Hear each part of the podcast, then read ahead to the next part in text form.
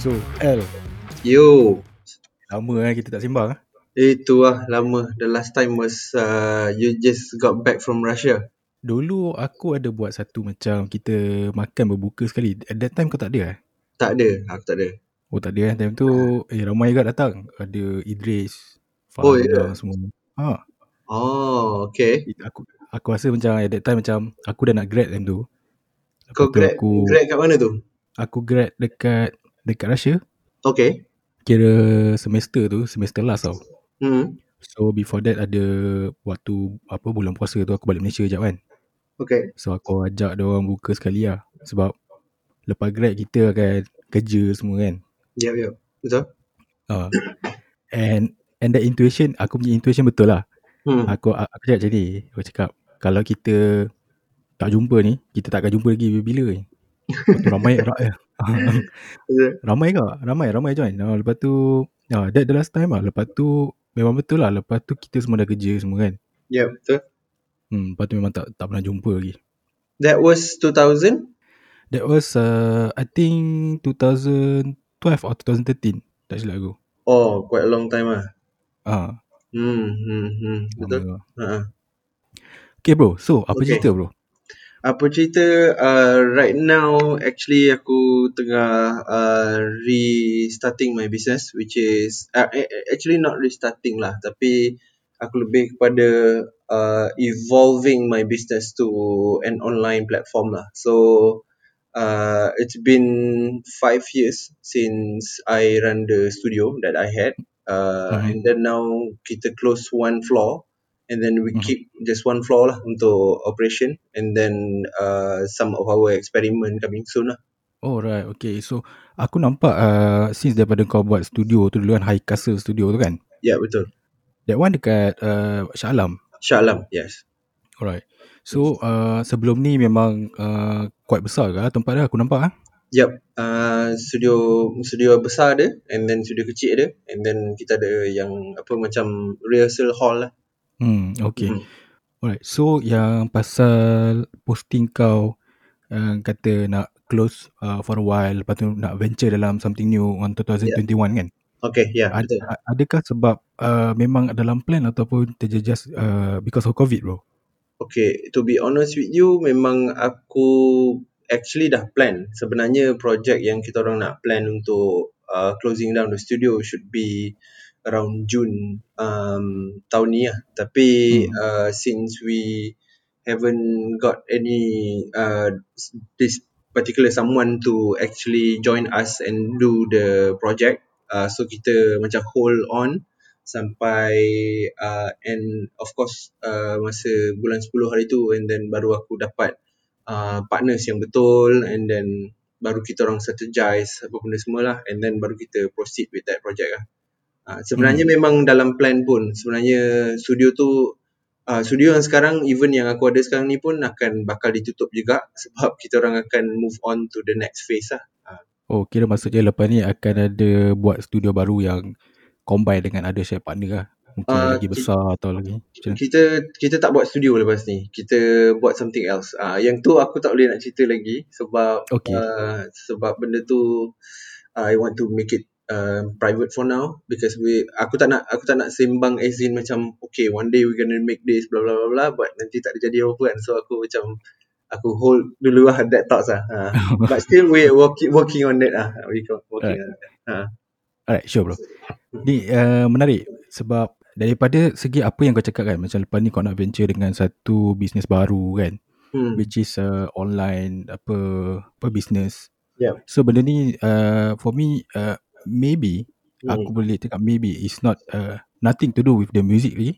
Uh, it still has to do with music lah. Uh, I can't leave music. I I love music. I love the culture, the musicians that came to my studio back then. Even now pun, uh, I love the people. I love the way they brought up the apa brought the music alive, and then playing those music apa semua. So hmm. uh, actually kalau nak cerita pasal benda tu, it's a, it's quite a long long journey for me lah. Uh-huh. Ya yeah, bro. Yeah. Sebab uh, aku still lagi ingat uh, at that time uh, kita pernah jumpa. Tak tahu lah kalau kau ingat ke tak. Kita pernah yeah. jumpa at that time aku summer holiday, aku balik Malaysia. Ya. Aku tengah lepak dekat mamak rasa merah tu. Betul betul. Ya, yeah, aku ingat. eh. Lepas tu uh, kau ada cerita pasal apa? Kau punya band line up tu semua, lepas tu nak yeah. keluar merchandise dekat aku yeah. at that time. Uh. Uh, so aku just bagi apa pandangan at that time. Hmm. Uh, so nama band Classmate ni pun sekarang bagi aku dah besar lah kan, compare at that time kan, masa baru-baru bermula tu kan. Ya, yeah, ya. Yeah. Uh, even uh, even aku ada bagi aku ada bagi tahu member aku tau. Hmm. Aku bagi tahu dia yang okey. Uh, next podcast ni aku akan bawa seorang kau member dia. Uh, dia ni ha, okay. uh, aku bagi tahu dia. Aku cakap kat dia aku nak podcast dengan seorang member lama ni. Dia okay. ada band. So maybe aku nak cerita pasal music industry, apa yang uh, affected time COVID and hmm. and so on lah. And then aku bagi link uh, YouTube lagu Prima Dunia dekat dia. Hmm. And then turns out dia dia cakap, eh asal aku tak tahu band ni, dia macam uh, dengar bunyi macam Bang Fiz sikit-sikit dia cakap tu. Ha betul betul. Ha. Okay, yeah, so yeah. Kita, aku nak tanya kau sikit pasal music technology bro. Bila kita cerita bro kan pasal uh, music technology ni kan, kita kena cerita jugalah pasal Uh, equipment ataupun software yep. yang kita guna kan. Yep. So dia, hmm. dia ni uh, kita tak boleh nak deny lah, teknologi ni makin lama dia makin evolve kan. Yep, and bagi aku ada dua hal yang kita boleh tengok yep. bila kita nak cakap pasal teknologi in music. Satu yep. is uh, teknologi uh, in a music making, tak kisahlah software, yep. equipment semua. Hmm. And the okay. second is the talent itself. Yep. Okay, kita kita sentuh yang pasal pertama lah. Bila kita cerita pasal yang pertama ni, pasal uh, teknologi ni kan bro kan. Hmm. Zaman sekarang kan, uh, bagi aku, aku pernah baca lah satu artikel ni. Dia kata, hmm. kos untuk menghasilkan satu muzik, sekarang yep. dah tak macam dulu. Betul. Kos dia makin rendah. Even betul. Kalau kau nak produce uh, muzik pun, kalau kau nak ada basic uh, equipment dekat rumah, yang pasal software, benda semua tu pun, the, the cost around four hundred dollars. Exactly. And then kalau kita tengok pun, kalau kau tahu, salah satu contoh lah lagu Pride by Kendrick Lamar tu. Yeah. Actually that, that song was recorded menggunakan iPhone je. Yes, exactly. So apa bro pandangan kau pasal uh, teknologi dalam music making? Okay, uh, if you want to talk about technology, uh, it's the same thing when when kita tengok daripada perspektif business, as in um, orang banyak bising pasal Netflix, orang bis, banyak bising pasal Facebook, orang banyak bising pasal Amazon, orang banyak bising pasal Grab. Uh, which is, hmm. orang sebenarnya, uh, from in my perspective, is like um, Amazon, Netflix, Facebook actually solving a lot of problems. Which is, um, sebenarnya kalau ikutkan kos untuk kita buat Facebook ads, sebenarnya tak berapa tinggi untuk kita, daripada kita nak hantar dekat Uh, for example macam kat T V station ataupun radio, sebenarnya kos eh, macam tu sangat tinggi. So they cut uh, apa dengan Facebook kita dapat uh, siapa-siapa je duduk kat rumah pun boleh buat business, and then diorang ada produk. So evolution tu berlaku dekat dalam uh, music industry themselves lah, which is uh, ada juga sini-sini aku yang agak bising daripada segi uh, you know macam diorang run uh, music studio, and then uh, hmm. cost uh, market recording makin rendah, tapi equipment tak makin rendah. Dia macam you know uh, equipment yang bagus lah. So um, when it comes to music, pada aku uh, if you take back daripada zaman dulu pun, uh, I'm I'm a big fan of Foo Fighters. So okay. basically Foo Fighters ada one of album, first album dia yang actually dapat Grammy. Uh, sebenarnya direkodkan kat rumah. Dia orang dah start buat dah benda ni. Ah ha, cuma hmm. ah ha, jadi jadi cuma dia orang ada equipment yang best lah. Maknanya all those mixers apa semua. So industri yang lagi besar, owner-owner studio semua bising sebab macam kenapa buat kat rumah, quality tak bagus. Hence dia orang menang Grammy. So faham uh, faham tak? sebab sebab kan uh, kalau uh, contoh macam Billie Eilish kita tengok, for example, uh, she just won five Grammys for for her album uh, hmm. since Uh, apa dia launch kan, uh, dia menang lima Grammy, tapi everything was recorded at home. So benda hmm. tu um, uh, music can come from any form, anywhere. You can record like dekat tepi laut ke, ataupun dekat wherever kan, uh, so dekat barnyard ke apa benda kan.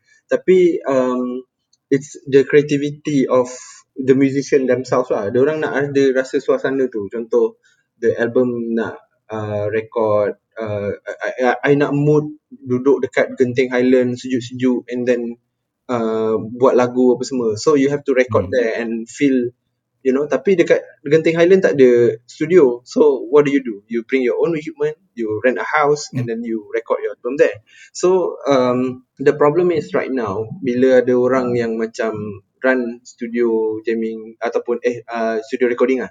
So hmm. basically bila dia orang run uh, studio recording and bila orang tak datang dekat dekat dia orang untuk record and orang record kat rumah is that, but not everyone sebenarnya yang boleh record uh, macam tu. Maknanya there's some people still need to go to the studio and still record. So dia sama macam Grab ah, bila you know, you remember when the taxi driver semua macam bising, why Grab buat macam ni semua kan, and then and then at the end dia orang pun ikut pakai Grab juga. Sebab kita actually Grab, apa yang Grab uh, Grab solve problems is security daripada segi siapa naik kereta ataupun tak ada kes kena culik ke apa benda kan. So benda-benda tu security lah, benda dia orang solve benda tu lah. Jadi bila in music pun sama juga, dia cuma certain orang, Uh, I would say some otai lah, they they are used to that kind of uh, lifestyle which is back then.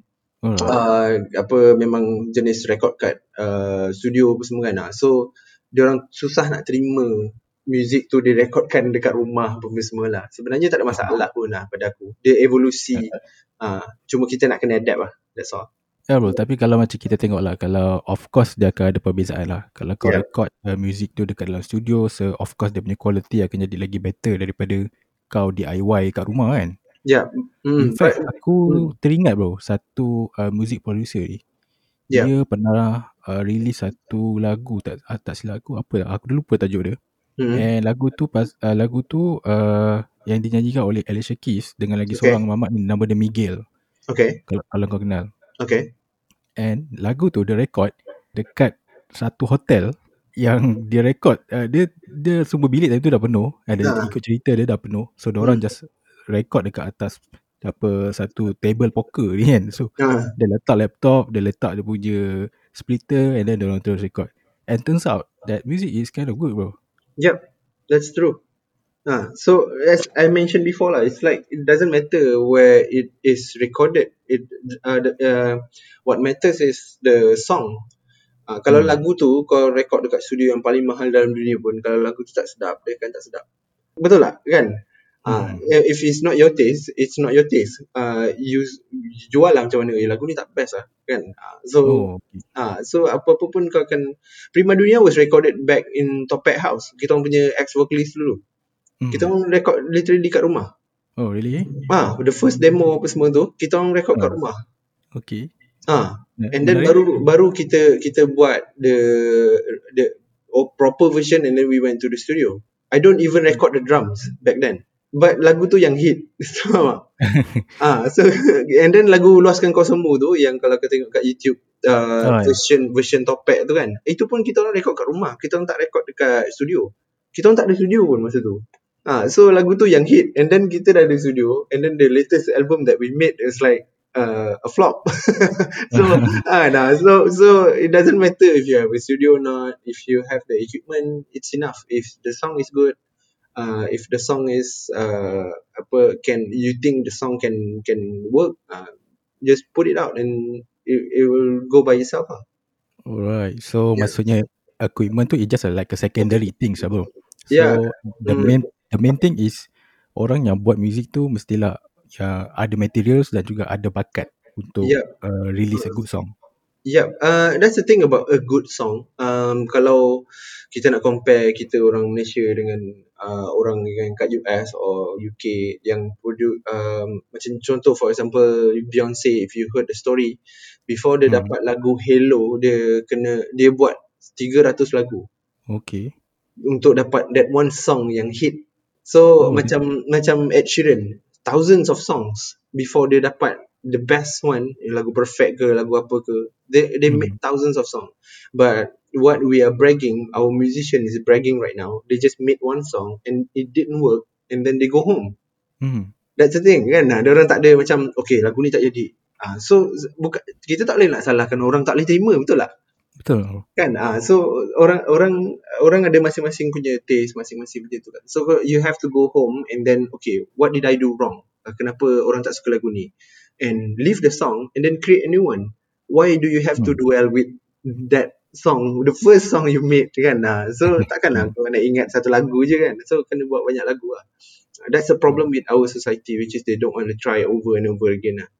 Hmm, alright. Okay bro, tadi hmm. kita cerita pasal uh, music teknologi kan? Yep. Okay, bila kita cerita pasal talent pula kan, macam kau uh, adalah seorang yang musician and okay. orang yang mempunyai technical knowledge, yang maksudnya kau belajar bro pasal music kan? Okay. So uh, lately ni kita nampak lah, bukan lately lah, I, I mean dah quite-quite sometime kita nampak ramai talent yang masuk dalam entertainment uh, industry ni, yep. especially music. Yep. Dia sebab social media bro. Okay. Apa pandangan kau kat situ? That's good. Bagus lah. Sebab we need more musicians. We need more talented people. We need more uh, apa ni, people yang really know uh, macam mana, interested in music lah. Tapi I'm not talking about the quality at the moment because I'm not looking um, yeah, sebab quality ni is very in different way of saying it is perspektif lah orang. Sometimes macam ada je orang tak suka uh, certain-certain someone kan, and then ada yang mm-hmm. otai bising pasal orang cover lagu dia orang apa semua kan. Uh, but mm-hmm. but when you look at the uh, industry berkembang is because of orang-orang baru, dia orang yang legacy kita. So aku aku actually menggalakkan lah. My my customers mostly like kids, they playing Hujan song over and over again. So oh. macam ah uh, every day. So aku macam uh, aku suka tengok ah uh, macam kau, kau nampak macam oh that used to be me back then, right? Uh, so so that one yang kita bila kau bro, sorry bro, yang kau cakap pasal uh, kids yang main lagu Hujan tu, okay. that one is someone yang yang datang dekat tempat kau untuk as a student bro, untuk belajar. Uh, dia bukan belajar, dia orang memang jam, uh, jamming ah, uh, just for oh. fun. Uh-huh. The, the, the, I don't know I don't know exactly what their goal is lah. Macam macam oh. are they practicing or one day they're going to be a rock star, who knows kan. uh, Sebab uh, one of the reason I open a jam studio, aku rasa uh, sekolah menengah kita dah tak tak sekolah sama kan. Ah, oh, tak, tak, tak sama bro. uh, Tak sama kan. Okay, if uh, if you know my story back then lah, masa sekolah aku memang tak sabar gila every week nak pergi jam studio tau. Oh. So aku ada, uh, one of the reason yang aku buka jamming studio aku sendiri is because of that lah. Sebab there's something about uh, if you ask any rock star sekarang lah, semua yang legend-legend apa semua, they all started from jamming studio. So hmm. we uh, tapi kita ni industri yang tak di di apa difokuskan sebab kononnya kita ni just jamming studio. But most of those big bands or siapa ke, Wings ke, Search, uh, tak kisah lah band-band besar kan. So diorang all started hmm. from jamming studio. Classmates started from jamming studio, right? Sebab kita kita apa uh, kita jamming dulu and then next one kita you know uh, carry on dengan oh what's the next goal. Uh, so aku suka lah tengok tengok budak-budak baru start tu lah. Alright bro. So jadi kalau kita tengok eh, macam contohlah uh, antara artis yang dekat Malaysia ni yang popular disebabkan oleh social media lah. Contoh Kai Bahar kan, sebab dia daripada uh, platform Smule kan, yang yang menyanyi yeah. tu kan. Yeah. Sebab aku percayalah yang yang yang ramai lagi uh, artis yang sekarang berada dekat Malaysia ni yang sama kes macam Kai ni, uh, which is bermula dengan social media kan, berbanding hmm. dengan yang traditional artis yang yang yang terkenal disebabkan oleh material diorang atau kelayakan dia. So yeah. sebagai musician kan bro, hmm. uh, so macam apa yang kau katakan tadi, kau tak ada masalah lah dengan artis-artis yang kita panggil instant artis ni?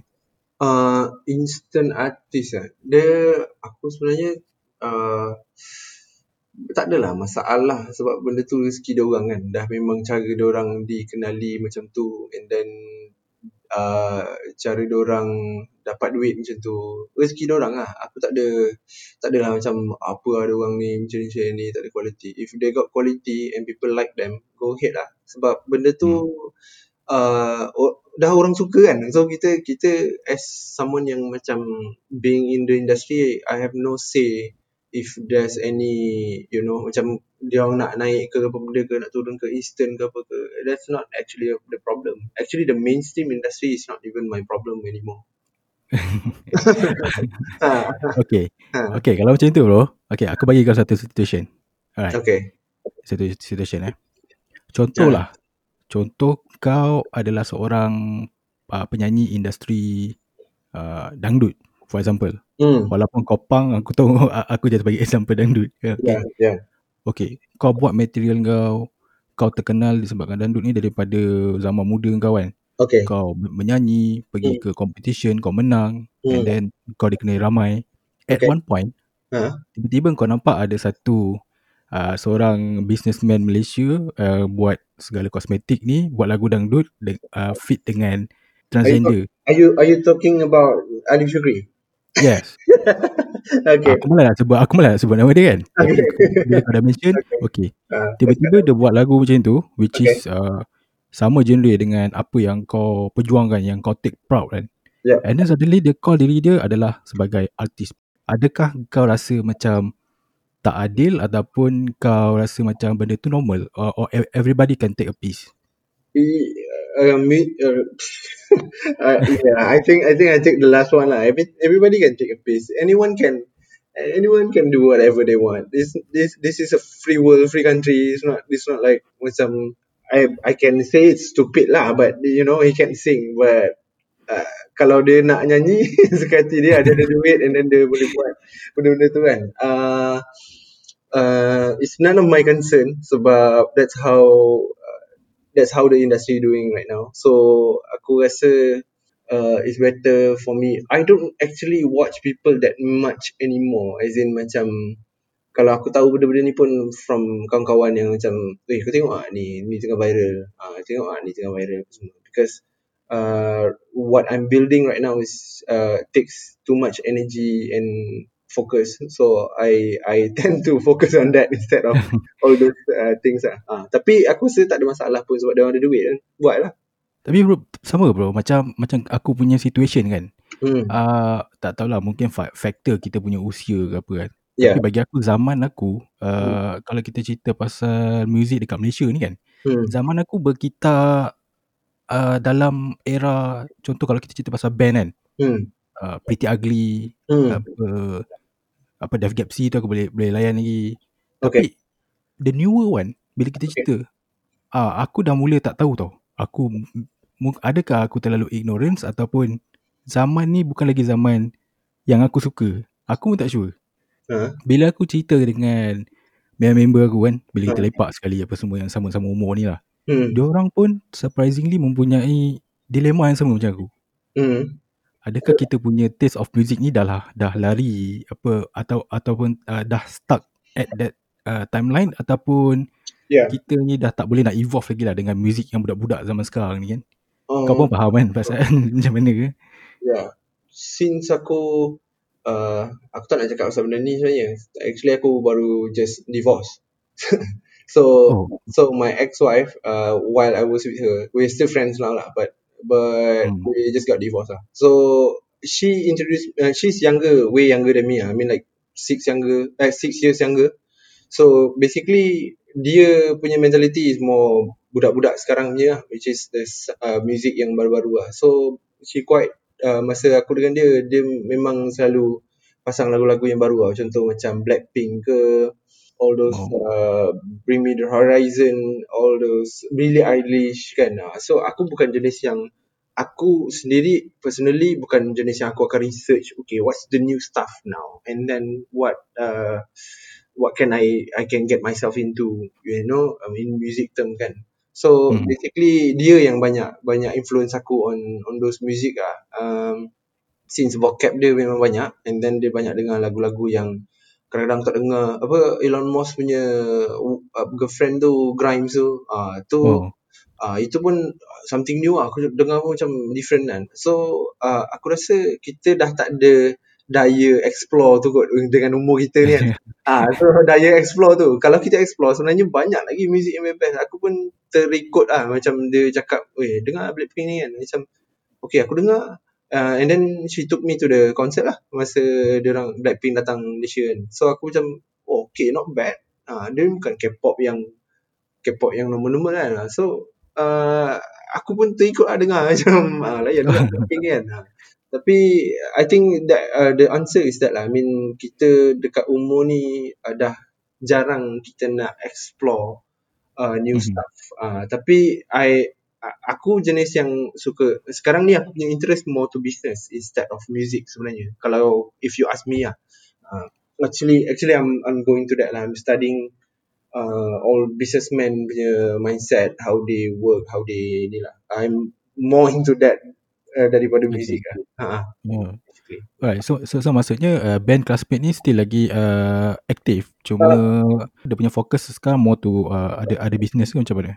Uh, business ni aku seorang actually. Aku ada dengan partner aku yang lain lah, yang tak ada kena-mengena dengan Classmates lah. So Classmates dia memang kita orang kita orang rasa nak buat album, and kita akan buat album. And then hmm. bila ada idea tu kita akan start record tu semualah. Right now actually uh, we are working on our second album, tapi aku pun tak tahu progress sebab COVID, kita susah nak record apa semua kan. So hmm. untuk Classmates macam tu. And then but right now my eighty percent of my life right now is uh, business lah. Business lah. Right. Hmm. Okay bro. Aku actually kan, aku pernah baca tau bro, satu buku ni. Uh, okay. Tajuk dia uh, The World is Flat. Uh, okay. Penulis dia Thomas Friedman. Yap. Yep. Uh, maksud The World is... Uh, kau pernah baca bro? Uh, aku tak pernah baca tapi aku aku bakal baca. Uh. Uh. Uh, okay. Aku pernah up lah buku ni dulu kan. Masa aku start baca kan. And ada member aku cakap aku dia flat earther punya teori ke apa kan. Hmm. No, no, no. Actually that buku bukan pasal teori flat earth bro. Tapi uh, Thomas Friedman ni kan.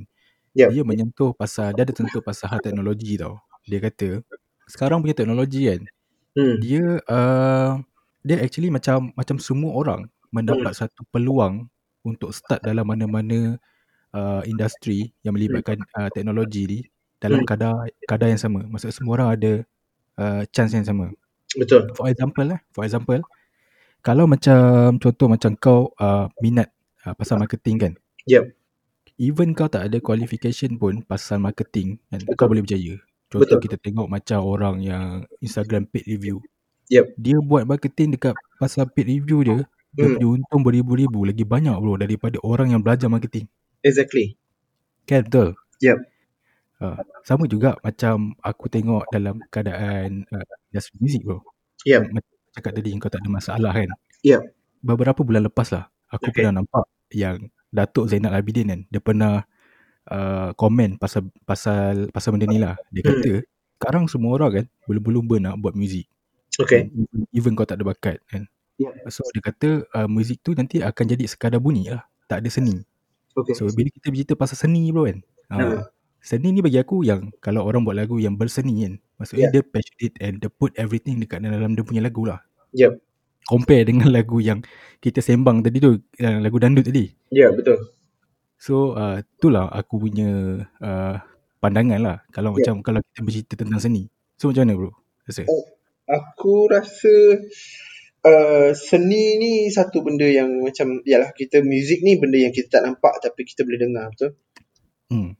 So it can come with any form and genre. So uh, sebenarnya kalau uh, apa yang Datuk Zainal Abidin cakap, in my perspective is uh, music yang dia dengar uh, hanyalah bunyi bingit because that's not something that he likes. So faham tak? So jadi kalau mm. contoh kau suruh orang jazz dengan metal, uh, dia akan jadi macam bercanggah kat situ. Kalau dia pandai appreciate, as in macam oh just Uh, it's, it's heavy, it's, it's loud, it's uh, more distortion. Tapi untuk jazz dah tak ada distortion apa semua tu. So hmm. kalau dia boleh pandang daripada perspektif as a musician, sebenarnya boleh je dia appreciate. Tapi untuk orang yang macam tak ada talent nak try jadi musician ataupun nak try jadi artis apa semua, um, dia ni aku rasa pendapat aku lah, macam dia orang punya, sebab uh, macam mana, aku pun tak boleh nak bercerita sangat pasal benda ni sebab dia punya konsep bunyi dan sedap tu sangat sangat ni lah, sangat subjektif lah. Betul lah kan? Kalau contoh, kalau macam aku suka nasi lemak, kau tak suka nasi lemak kan? Tapi aku hmm. suka, tapi aku marah kau. Macam macam mana kau boleh tak suka nasi lemak lah gitu kan, ha, faham tak? Ha, yeah. Ada kan, ada certain orang tak suka mayonis ke something kan, ha, tapi aku hmm. suka mayonis.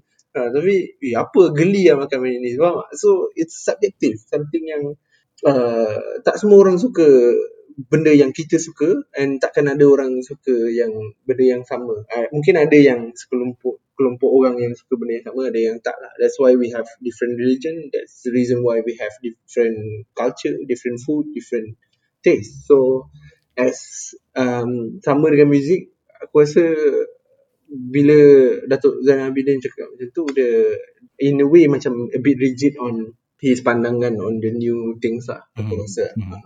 Ya, tapi tapi kalau macam uh, aku, aku rasa kan, kalau Datuk Zainal Abidin ni seorang yang senior kan, seorang yang otai lah kita panggil kan. Yeah. Memang kalau kita tengok ya, generation yang otai-otai ni memang dia orang punya pandangan memang macam itulah. Aku yeah. aku dapat kita pun faham kan macam mana kan. Hmm. Sebab dia orang ni pun uh, generasi dia orang memang Uh, susah kan, hmm. macam mana diorang nak popular tu, diorang hmm. kena ada betul-betul ada material yang yang kuat sampai diorang boleh pop, popular kan, tak macam hmm. sekarang kan. hmm. Even kalau kau ada lagu, kau tak perlukan uh, satu orang untuk verify, okay lagu ni boleh pergi, tak, kau boleh post ke kat mana-mana, kau post yeah. kat YouTube ke, kau boleh post kat Facebook kan. yeah. Orang tak suka ke, orang suka, that's uh, number two. Yeah. Uh, tapi tapi who knows which song is the best song, right? Yeah. Uh, that's the question. Uh, who knows uh, which song is the best song? Contoh Billie Eilish menang lagu Bad Guy apa semua. But there's a lot of people, kalau kau tengok dekat music video Bad Guy tu, ada dislike tau. Still got dislike tau. So kalau that song is too perfect for everyone, it's not for everyone. Still ada orang yang tak suka, still ada orang komen negatif. But it won a Grammy. So benda tu macam ah, subjektif lah. Ah, sebab tu kita cakap pasal subjektif tu, sebab masing-masing ada taste masing-masing. Hmm. hmm. Ah, bro. Kalau macam contoh Billie Eilish tu bro kan. Hmm. Dia sebenarnya uh, okay, Billie Eilish ni dia punya genre apa bro? Aku, aku daripada dulu macam ah, confused tau. Aku rasa dia pop lah. Tu je. Ah, pop lah. Popular, popular music lah, pop music. Ah. Dia aku, tak ada, aku, that, there's nothing macam mana uh, tak ada special. Dia special as in cara dia bawa nyanyian dia pun semua, dan the sound yang abang dia produce, uh, hmm. all those magic magic stuff, the effects yang dia try buat pun semua, that that actually make the uh, make her, you know, uh, that be who she is right now lah. Hmm. Hmm. Aku honestly aku memang tak tak tak pernah tahu uh, Billie Eilish before. Okay. But uh, aku satu hari tu bro, aku drive balik daripada office balik ke rumah tau. Hmm. At, at that time radio yang aku pilih tu, dia ada keluar satu lagu. Ah, apa tak lagu tu yang music video yang naik kereta terjun kat dalam laut tu. Ya, ya, ya. Aku cakap eh, ya, uh, catchy kan lagu ni kan. Yeah. Lagu dia macam, aku tak tahu genre apa, tapi shooting lah, dia punya suara, yeah. music semua. So yeah. aku pun uh, try lah cari kan lagu apa at that time. Hmm. So aku oh Billie Eilish eh. Aku try dengar. Aku cakap, yeah. alright, not yeah. bad ke. And yeah. after that, uh, aku save dekat aku punya Apple Music. Okay. Uh, tanpa aku tahu yang Billie Eilish ni actually dia budak muda lagi bro. Bila aku uh, dengar yang dia, dia menang uh, Grammy kan. Hmm. So, and then aku tahu, oh, okay, ni lah Billie Eilish. Hmm. Okay. Uh, so, memang talented lah bagi aku. Ya, yeah, ya, yeah. betul. Alright bro. So, kau ada sentuh pasal uh, metal dengan jazz tadi kan? Ya. Yeah. Uh, dia membuatkan aku ingat macam ni lah. Sekarang kalau macam contoh kalau kita cerita pasal uh, Classmate kan? Classmate hmm. ni memang dah ditubuhkan daripada awal memang nak main uh, pop punk punya genre ke atau macam mana? Aduh, soalan tu eh. Macam ni lah. Um, uh, at that time actually macam kita orang...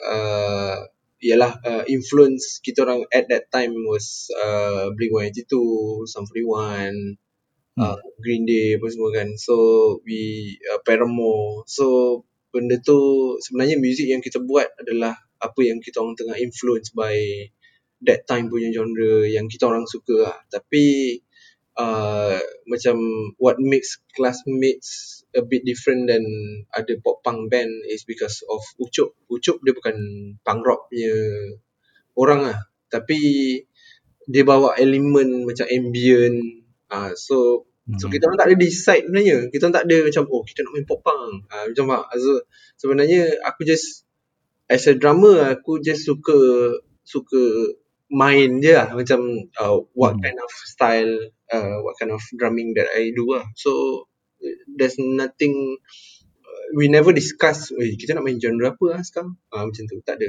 Kita boleh just macam eh, does does this sound any good to you? So macam eh, ni ni sedap lah, okay tak, bunyi ni sedap lah, uh, so okay kita record lah tu, okay dah, macam tu. So okay. Nah, kita ada lah reference, macam mostly awal-awal classmates was Paramore lah, but uh, mm.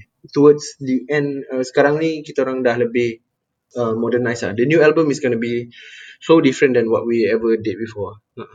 Alright, so uh, penubuhan classmate ni actually uh, berasal daripada idea siapa bro? Uh, aku sebenarnya memang aku nak ada band. So aku dari dari sekolah kan, uh, since kau cacau kan aku aku memang nak main band. Aku minat, uh, kau ingat tak dulu masa kita darjah enam kot, tak silap, uh, masa hari guru kan, kat sekolah, okay. sekolah bandar kita tu. Okay, uh, masa tu ada cikgu-cikgu kita main band, kau ingat tak? Oh yes, aku ingat bro, uh, yeah. Aku ingat ada cikgu apa tu main lagu Sheila on Seven. Yes, betul. Ha. Okay. So alright. so aku aku masa aku tengok diorang jamming dekat atas stage tu, aku dah main kan. Aku macam, "Weh, best je duduk atas stage main muzik ni kan." Ha, faham tak? So aku aku aku try lah. Aku macam after that, uh, abang aku dia dia join hip hop lah apa benda kan. Tapi hmm. aku macam banyak lagi follow ke band stuff lah. So masa aku sekolah menengah, lepas aku sekolah, keluar drop out from uh, sekolah asrama penuh tu, aku balik hmm. sekolah Tun Habab tu, uh, and then I started to, you know, collecting friends, apa, jumpa-jumpa kawan apa semua, uh, macam siapa-siapa yang ada time tu kan. So okay. kita orang start jamming lah, ha, itu je saya. Oh, kira itulah moment dia kau decided uh, untuk ada band. Yes, ah, masa sekolah tu, masa sekolah sekolah kita sekolah sekolah bandar tu. Oh, menarik ya. Ah, ah. Alright, so berbalik pada classmate tadi. Jadi okay. antara antara korang ni siapa yang betul-betul true kata pop punk punya person lah? Kira dia dengar lagu pop punk.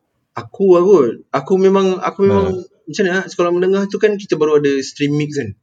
Ah, hmm. ah dekat kota baru ada stream mix kan masa tu. So aku aku buat bisnes juga lah masa tu, which is download uh, lagu budak-budak ni nak lagu kan, masa tu dekat phone dah ada M P three apa semua kan, uh, so uh-huh. aku download lagu, aku jual lagu kat diorang, so jahat lah. so so tapi aku banyak dengar macam tu zaman My Chemical Romance, uh, hmm. Hits dot T V dulu kan ada kan. Oh ya yeah, ya yeah. uh, zaman-zaman tu, so dia terinfluence lah dengan apa yang ada kat T V. And then apa yang ada abang aku bawa balik daripada asrama ke apa ke, dia bawa kaset. Okay, ah, ni lah nanti aku dengar, ah, macam tu. So aku hmm. aku dengar album-album tu. So one of it is Foo Fighters, uh, Blink one eighty-two, uh, all those bands yang zaman tu tengah naik. Ah. So influenced by that. And then dia dia yang ajak aku pergi jamming. Aku pun tak tahu aku boleh main drum. Oh, okay. Ha, dia yang ajak. Lepas aku aku kat rumah, mak aku cakap aku, kalau mak aku dengar ni, dia dia selalu cakap aku suka berangan sorang-sorang. Aku duduk kat kursi, dekat kursi tu kan. Nanti aku pegang bro gigi ke benda, aku try main drum tau. So dia cakap aku aku tak betul lah. ha. So uh, at one point apa I prove her wrong lah, which is uh, masa twenty fourteen aku menang anugerah lagu Johor tu. Uh, dengan hmm. bad classmates, aku bawa parents aku tengok lah, and then that, the rest is history lah. Uh-huh. Alright, okay. Yeah. So kiranya uh, apart from kau, yang hmm. yang bandmate lain ni semua, uh, dia orang ada dia punya preferences lah selain daripada pop punk lah. Yeah, they they all have uh, masing-masing punya interest lah. Macam ya, yang yang dengar pop punk, yang betul-betul dengar pop punk ni aku seorang kot, aku rasa. Oh, ha. Okay. Okay, jadi bro, bila bila kita cerita pasal classmate kan, so everyone dah ada idea, okay, this is a band, pop punk band kan. So kita dah tahu, okay, kita tengok pun, uh, bila kita dengar pop punk band ni, kita dah dapat agak lah macam mana hmm. dia orang punya music kan. Hmm. Dia punya pace, dia punya, uh, apa, dia punya, dia punya keras, dia tak lembut sangat, macam hmm. tu kan. Hmm. So macam mana dengan perception orang bro, uh, daripada segi korang ditawarkan uh, show for example. Nah, macam mana, macam mana tak faham, tak faham. Macam contoh, uh, korang kan dah dilabel sebagai uh, pop punk band kan. Ha. So jadi kalau macam uh, bila bila perception orang ramai kat Malaysia ni, aku tak rasa lah uh, ramai lagi yang betul-betul uh, appreciate uh, music pop punk eh? Actually ramai, tapi cuma uh, macam mana dia, macam contohlah kalau kau tanya tanya mak aku pasal Billie Eilish, dia tak tahu benda lah cerita dia kan. Hmm. So it's uh, it's the same as uh, if you talk about yourself lah. Uh, kau mungkin hmm. uh, kau, kalau kau tak explore gig, uh, kau tak tahu lah berapa ramai orang yang datang pergi gig uh, untuk hmm. tengok pop punk band semua uh, kan. So dia, dia jadi dia jadi macam something new lah. Aku actually semalam baru aku found out about another music scene yang aku tak tak tahu selama tiga puluh tahun aku hidup ni.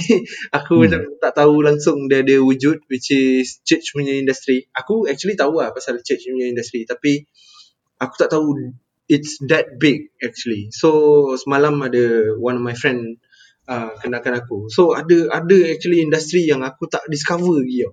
Uh, so okay. My next business is actually actually to explore all those industries lah. Okay, so aku rephrase balik lah soalan aku eh. Okay. Okay, for example, and, uh, kita compare dua band. Satu okay. lagu punk, pop punk okay. lah. Okay. Lagi dia bawa genre um, pop biasa. Okay. Uh, lagu melo lah, untuk melo hmm. semua. Hmm. Kau rasa antara dua band ni, hmm. mana yang akan dapat uh, show lagi banyak? Uh, well, if you look at uh, kalau tengok daripada segi genre, sebenarnya aku aku lagi prefer kalau kau cakap pasal daripada segi band. Band maknanya band yang bawa genre tu, and then how big is that band. Contoh, for example, macam kau nak kata lagu slow kan, uh, ada je Yuna bawa lagu slow, tak ada lah macam kau lompat-lompat dekat dia punya gig ke apa benda kan. Tapi still if you call her up for a show, it's a hmm. full full house punya show lah. Tapi hmm. uh, you have to be Yuna lah. I mean, you have to create your name lah. Uh, dia tak ada. Ada je kalau kau panggil pop punk band yang orang tak kenal, of course lah, tak ada crowd lah kan. Uh, tapi hmm. uh, uh, itulah jawapan aku tu lah kot. Uh, dia okay. lagi lagi senang kita tengok daripada segi tu lah, daripada kita tengok genre mana yang lagi banyak orang suka, lagi genre banyak tak. Aku rasa tak macam tu. Okay, alright. Yeah. Tapi uh, okay, aku bagi tu pandangan aku eh. Okay. Pandangan aku honestly lah, dekat music scene Malaysia ni, mm. orang uh, still lagi genre band tu adalah mm. satu elemen yang paling penting lah untuk tentukan kau punya band tu boleh pergi berapa jauh. Contoh uh, De- dekat Malaysia? Yes, dekat Malaysia. Okay. Okay. Okay, contoh kalau kau bawa lagu lagu pop biasa lah. Hmm. Kau boleh pergi jauh, lepas tu uh, perception masyarakat pun tak ada tak ada masalah kan. Kalau hmm. even kalau kau pergi mana-mana event pun, hmm. kau boleh masuk, tak ada masalah. Hmm. Kalau kita cerita pasal pop punk, hmm. uh, aku, aku tak tahu, tapi ini pandangan aku. Okay. Ada certain event yang tak berapa sesuai kita letak pop punk. Uh, yes, uh, that's actually hmm. right. Memang betul pun. Sebab okay. uh, contoh kalau macam malam dinner ke apa kan, kita takkan nak pakai pop punk kan. So right. dia macam dia macam tak tak kena dengan majlis lah. Ha. Alright. So maksud okay. So the first point is yang pop biasa hmm? dia punya market lagi besar daripada pop punk. Agree? I don't agree. You don't agree? Okay. Ha, I don't agree because it's just the same as uh, a pop scene. Sebab pop scene Um, uh, itulah macam uh, macam daripada soalan yang sebelum ni kan aku jawab tu, mm-hmm. which is the probably because you don't explore the industry underground yang as much as you uh, as we did lah, maknanya kawan-kawan aku buat lah. Kalau ikutkan mm. sebenarnya ramai orang yang pergi event-event yang macam tu lebih daripada orang yang pergi event pop. Uh, so benda-benda macam uh, things like that actually dia dia bergantung pada band tu jugalah. Ha. Dia tak ada right. tak ada tak ada apa siapa lebih siapa ke siapa ni ah. Siapa usaha keras pada aku dia menang macam tu. Maybe sebab pandangan aku ni uh, maybe disebabkan pengalaman kot, sebab uh, aku bukan musician kan. Yeah. Cuma yeah. aku dengar banyak band yang yang heavy metal semua kan. Yeah. In fact bro, aku pernah discuss dalam podcast aku episod berapa aku tak aku tak ingat pasal okay. Uh, prejudisnya masyarakat kita terhadap muzik metal. Okay. Sebab aku pernah kena sekali bro, masa tahun dua ribu tiga belas. Okay. At that time aku kerja kat Kelang, and at that time ada satu band Kreator datang K L. Ya, yeah, ya, yeah, betul. Hmm. Even uh, band Kreator pun bukanlah schedule datang kat K L kan. Dia datang di uh, Singapore, and then yeah. schedule nak pergi ke Thailand. Yep. And aku dapat tahu yang ada satu tempat ni lah, dia hmm. organizer ni, hmm. dia sempat P M Kreator ni, invite hmm. dia datang Malaysia. Yep. Tapi Kreator ni punya nama besar tau. Yep, betul. And dia punya cool, dia kata okay, no problem, you just uh, bagi tempat untuk diorang uh, perform, just sediakan accommodation dengan diorang punya ni lah, diorang punya hmm. transportation, diorang yep. boleh datang. Yep. Everything dah ready, semua uh, tiket dah beli. And then bila sampai dekat depan uh, event tu, yep. semua tutup gelap lah bro. Yep. Aku dah agak something wrong. Aku tanyalah Mat Metal kat depan tu kan. Okay. Ha. Tanya, brother apa cerita ni? Dia kata Jakim kacau apa semua. Okay, hmm. tutup lah. Ha. Jadi, kau bayangkan eh, kalaulah aku hmm. buat satu band metal dekat Malaysia ni, hmm. aku boleh katalah aku tak tak boleh survive bro. Aku tak boleh cari makan kat Malaysia. Uh, oh betul. tapi tapi dia depends. Contoh macam uh, aku tak tahu kalau kau tahu band Malaysia yang main metal, Massacre Conspiracy. Ah oh, yes, Massacre. Okay. okay. Uh, that band that band actually actually doing quite well. Uh, they they pull out like so many crowds, and they uh, deliver their apa music very well lah. So uh, macam Rock the World, uh, mesti ada. Uh, so benda-benda macam tu aku rasa Uh, Kreator is because aku rasa Puspal punya problem kot, bukan bukan diorang tak bagi ke apa. Puspal lah, Puspal tu uh, dia government punya agensi yang membenarkan performance daripada international lah, uh, international artist lah. So okay. kalau kalau tak ada license tu yang tak boleh main lah. uh. Okay, tapi bro hmm. uh, kita cerita pasal Kreator kan, kita ha. tak cerita pasal band Uh, band mana-mana lah kan. Ya yeah, ya yeah, betul. If you are talking about license then, so how about the Lamb of God dulu? Ah, uh, that's that's the same thing lah. Macam aku rasa aku rasa uh, Lamb of God tu memang perspektif kita punya government daripada segi ha. orang kita, dia macam over exaggerate when it comes to uh, benda-benda yang berkaitan dengan uh, benda yang nampak jahat lah, contoh lah. Hmm. Tapi sekarang ni dai ke P U ke tak betul juga kan. So so so uh, I have no comment on that. Cuma aku just harap one day someone might be able to change that perspective lah. Ah, ha, maknanya hmm. sebenarnya dia, dia kau kan ada je siapa ni uh, aku tengok uh, Harry dengan Jennifer Thompson. Eh, Harry daripada Bittersweet, dia bincang pasal artis yang datang daripada overseas ni kan. Padahal hmm. kau kan sebenarnya diorang lagi patut galakkan, sebab bila kau bawa contohlah kau bawa uh, Avenged Sevenfold lah for example datang Malaysia. Okay. Tapi Singapore tak bawa, and then uh, Thailand tak bawa. Uh, Thailand mungkin lah diorang bawa, tapi Malaysia bawa. So orang daripada Indonesia, daripada luar negara ni semua datang ke negara kita tau, sebab nak tengok band band ni lah. Ha, so benda tu sebenarnya bagus untuk kita punya tourism punya uh, ekonomi, tapi ekonomi. They don't see it that way, so we can make them, and they have the power, so let them be lah. Alright. ha. Tapi betul bro, kalau kita tengok kan country yang uh, market dia healthy market lah untuk yeah. uh, performance dan music semua. Yeah. Indonesia is pretty big. Uh, bagi aku dia lagi big daripada Singapore dan dan Thailand. Betul. Ha. Sebab tu kita bro dah, dah berapa banyak kali lah, contoh macam aku kan, ada band yang aku minat kan. Hmm. Kalau kita tengok kalau tour Asia kan, okay, dia akan pergi Singapore, dia akan pergi Indonesia, Thailand. Yeah. Betul. Tiba negara kita memang selalu tak dapat. Yes. Aku tengok Foo Fighters dekat Foo Fighters aku tengok dekat Singapore. Kat Singapura. Ah, dia orang tak masuk Malaysia. Ha. ha. Sebab uh, adakah kalau macam kita cerita pasal uh, kerajaan punya apa nak kekang uh, contoh dia kata in, in, in apa dia kata morally kekang kan. Ya. Yeah. Uh, tapi kalau kita nak cerita pasal moral, kita nak cerita pasal apa benda ni semua yang tak sopan ni semua kan. Hmm. Why uh, performance dandut boleh? Ha.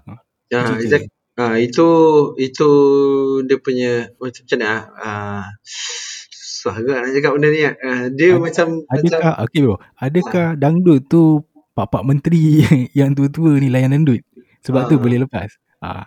Mungkin kan, ha, mungkin sebab dia orang nak pergi tengok sekali. Uh, Blackpink lepas je apa uh, Selena Gomez datang, lepas je Pussycat Dolls datang ha. lepas. So mungkin dia orang enjoy the show. So I don't know kan. Uh, kalau m- mungkin kita dapat Perdana Menteri yang uh, into music kan, macam actually Tan Sri Muhyiddin Hashim ni pun aku actually suka juga lah, sebab anak dia main music. So ha. Najwa lah. Ah, Najwa. So uh, he's quite open to the music industry lah. So I, I I don't know. Politik wise aku tak kisah, aku tak peduli. Tapi hmm. apa yang dia dah buat untuk negara kita sekarang, aku rasa macam okey lah, okey lah. Right. So bro, jadi kalau kau setuju tak kalau aku cakap yang music industry kat Malaysia ni dikawal oleh certain certain orang yang hmm. cater hmm. berdasarkan dia orang punya preferences? Yes, betul. Memang memang macam tu. Ha. ha. So kiranya dia tak adil, uh, tak adil untuk semua. Ah, uh, memang tak adil untuk semua. Uh, but somebody gonna change that lah. Somebody hmm. one day gonna change that, because right now the uh, it's all about who can put the money on the table, uh, gets whatever they want lah. Maknanya you know how corrupt our government is. So it's it's it has been that way for a long time. So maybe it's about time to change lah. Uh. Okay bro. Hmm. Uh, kita balik pada uh, band genre tadi kan. Hmm.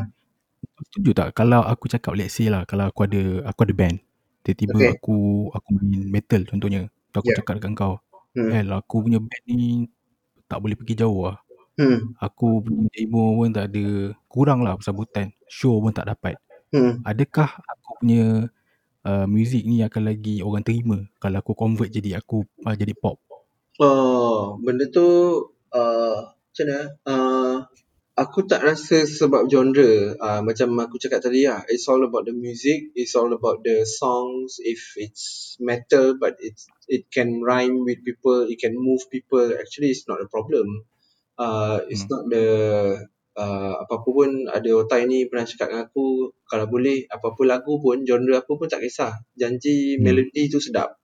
So hmm. sebab orang dengar melodi dulu kan, uh, so macam kalau melodi sedap ataupun kau punya riff sedap ke benda ke, uh, benda tu kembali kepada ni lah. You don't have to change for someone else. If your heart and soul is metal, stay with metal lah. There's there's always another way to find uh, success other than just just hoping. Kalau tak boleh kat Malaysia, pergi Indonesia. Kalau tak boleh Indonesia, pergi Singapura, pergi negara lain. Because I saw that in, kau tahu band Sekumpulan Orang Gila lah?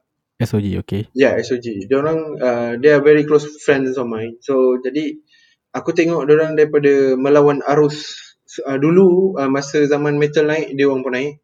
And then hmm. metal drop, diorang pun drop. Eh, diorang pun naik. Uh, so, okay. so, benda tu bukan bukan ada arus ke apa. Dia, dia tetap, dia tetap dia. Ha, macam S O G tu tetap S O G. Even lagu baru diorang, aku dah dengar pun macam, uish, gila babi lah. So, hmm. Uh, dia orang tak tukar genre pun, nak nak macam oh lepas ni kita buat pop lah, lepas ni kita buat ni, tak ada pun. Oh, okay.